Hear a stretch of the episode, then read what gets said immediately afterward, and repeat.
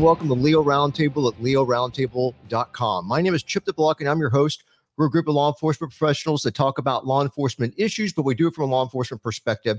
And let me go and introduce the crew to you guys, if you don't mind waving for the video portion of our show. And I believe it's all retired this evening. We have attorney and former federal prosecutor Ward Mythaler, and also Chief John Newman, Captain Brett Bartlett, Corporal David D. Gresta, Officer Andre Casal, and we have producer Will Statzer. So thanks, guys. Also, a shout out to our sponsors. We have Galls, Guardian Alliance Technologies, Gunlearn.com, MyMedicare.live, Tactote.com, and we are powered by Bang Energy. We are in Louisville. You know, I used to call it Louisville, and then a buddy of mine corrected me, and it's Louisville. And of course, I've been there. I love the place, but this is on WDRB.com. So we've got it says a Louisville officer shoots suspect who pointed a gun at him during an arrest. So we've got the Kentucky State Police involved, and we got the Louisville Metropolitan Police involved. And there's an officer involved shooting that occurs when an armed robbery suspect points a gun at an officer. It's just the way, especially the way it was done in dramatic fashion, I think made a difference for me. This happened on March the 17th, so very recently. And you got a Louisville officer responding to a home. There's a report of a 17-year-old female being robbed and assaulted. Now, when the officers arrive, they speak to the female. She says she's walking her baby sister in a stroller when a man comes up behind her. He punches her in the head, and then he takes her cell phone. So the officers are able to track the stolen cell phone to an alley near this intersection, and they locate Dwayne Smith. He's 53 years old, and he matches the suspect's description, and he's in the process of trying to break into a utility shed. So the suspect, what's he do? He starts to run from the officers. They catch him in an alley. They pin him to the ground, face down. Now, you think normally this is over, right? But after a few moments, he quickly rolls over, and he points a gun at officers, and at that time, there's an officer involved shooting.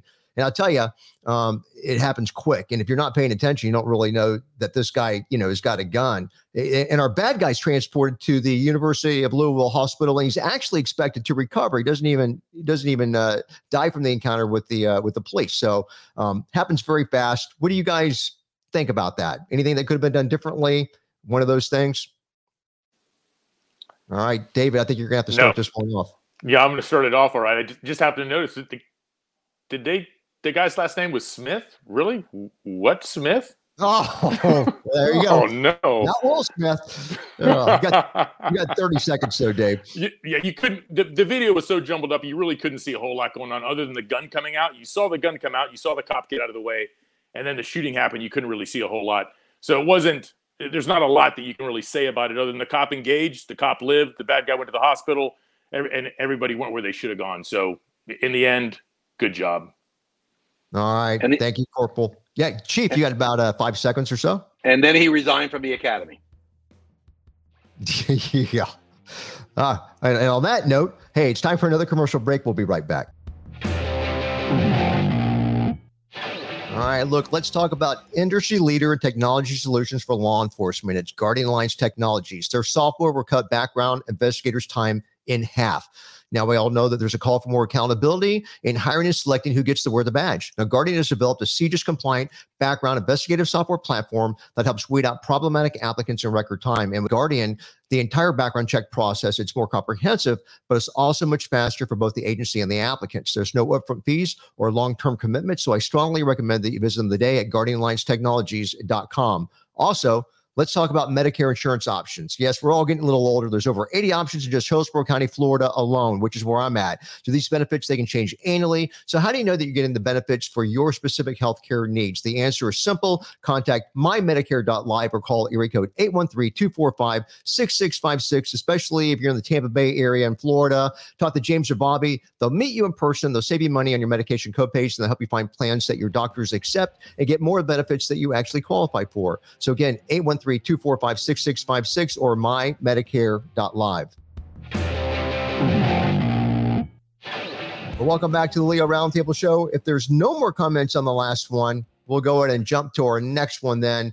And let's see, now we're in the UK. So we have a harrowing moment here where there's a pair, they call them, you know, I love how the British write, a pair of thug brothers, they slash two police officers. Now, the big difference between this going on in the States is that the cops are not armed, at least with firearms. So you've got a pair of thug brothers And I'm just reading from the article, guys. They're seen attacking two police officers in a terrifying knife rampage at a shopping center. So you've got Maninder Hanjan. He's 26 years old. And Parminder Hanjan, I guess they're brothers, 37. Yes, that's right. They're not just brothers.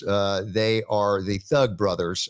So these guys are separated roughly by a decade, but they launched this frenzied assault armed with the blades. And this happened last July. So shoppers start fleeing for their lives. It's a New Square shopping center in West Bromwich. And you've got the police officers, Liam, I guess, Mido and James Willits. And they start shouting, look, he's got a knife. Stop, stop now. And these bad guys are swinging knives at the cops. So one of the officers rushes off to get the onlookers out of the way so they don't get cut. And then he gets back into the melee. And so these cops are desperately wrestling around with these guys that are armed with the knives. So our officer Mido suffers a slash wound to his head, and he has to get stitches, and cuts to his hand, and then Willits gets a wound to the back of his head. So both attackers went on trial at the Wolverhampton Crown Court. They got accused of attempted murder and wounding with intent to cause grievous bodily harm. And they also faced a charge of possessing an imitation firearm with intent to cause fear of violence after being found with what they call an armory of weapons in rucksacks. It says that they're making a big deal. They had BB guns, revolver, machete, serrated blades, a hammer, and a bushman's knife. Of course, here in the States, that would be the real thing. So on Wednesday, they're actually cleared of attempted murder on both officers. Surprised me, but convicted of wounding with intent. And that's in relation to Willits. And then I guess Parminder was convicted of wounding with intent to cause grievous harm to Mido. And the other guy was cleared of assaulting the same officer. So it kind of goes back and forth. There was no uniformity as far as the convictions go on both officers. But that's the way it went down. Guys, any takeaways from watching this thing go down in Britain? And producer Will, you want to start us off first before Captain Brett goes? Yeah, Chris Madison just donated. Wow. Thank you very much for Chris for supporting the show. Appreciate it. Captain Bartlett. You know, I'd have to do some more research, Chip, but I have an idea just based on my thesis that if you shoot somebody with a knife, they'll quit cutting you. I've got some more work. I don't know how that's going to end up, but I think I'm heading that way.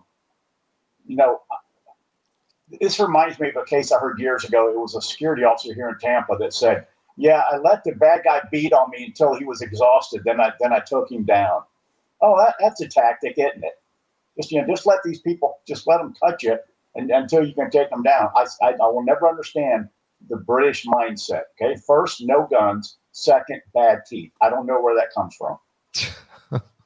Well, I'm glad you put it in that order, Captain. But Attorney Ward, I have a question for you guys that I've wondered for years. Quite a while ago, I was taught the ballistic vests will not stop a knife attack.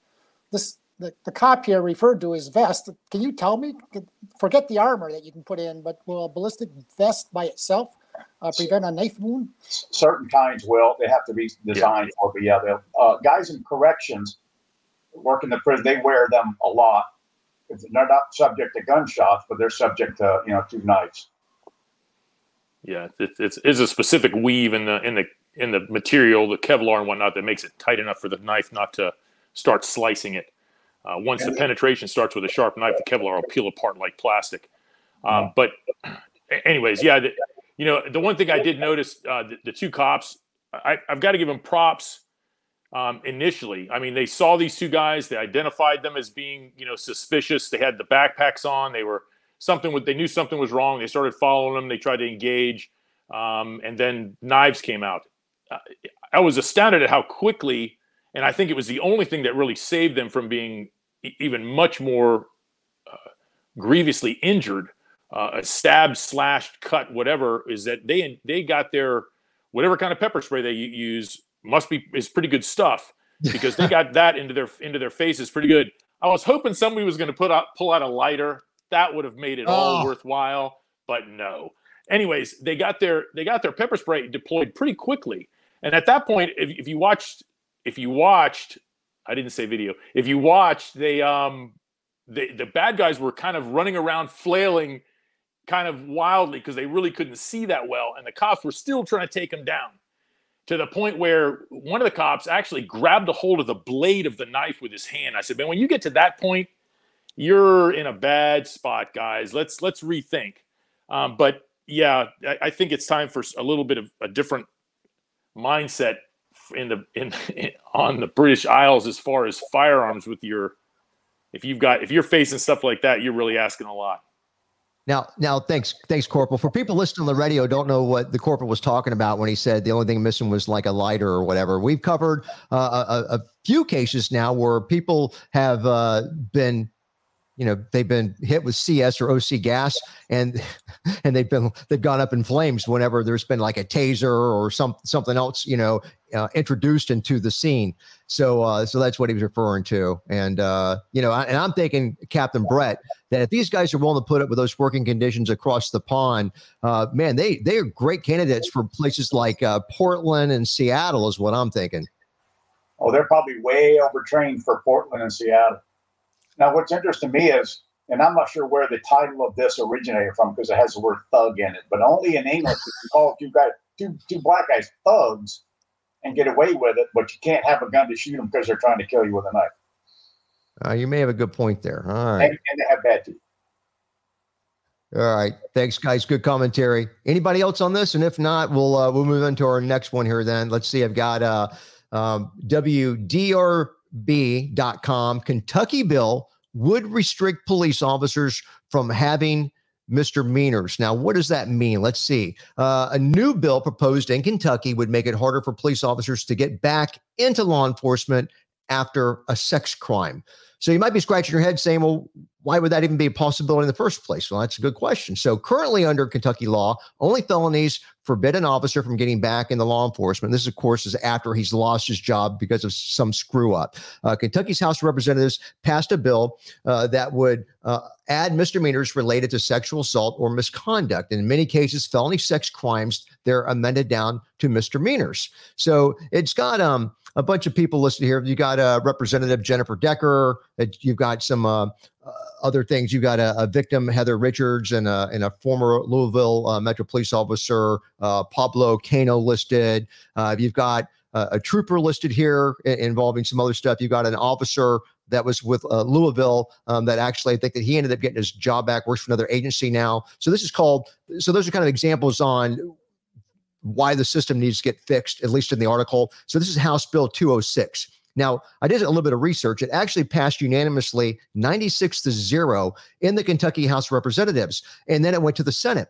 But they have been passing over it and retaining it on the orders of the day over and over again. And this happened most recently on March the 30th. So they don't seem to be in any hurry to pass this and get any changes done. All right, guys, time for another break. We will be right back. Okay, no matter how much you know about guns and ammunition, there's that knowledge gap that leaves you confused and missing the complete picture. Gunlearn.com, they've taken the confusion out of learning and they've made it easy.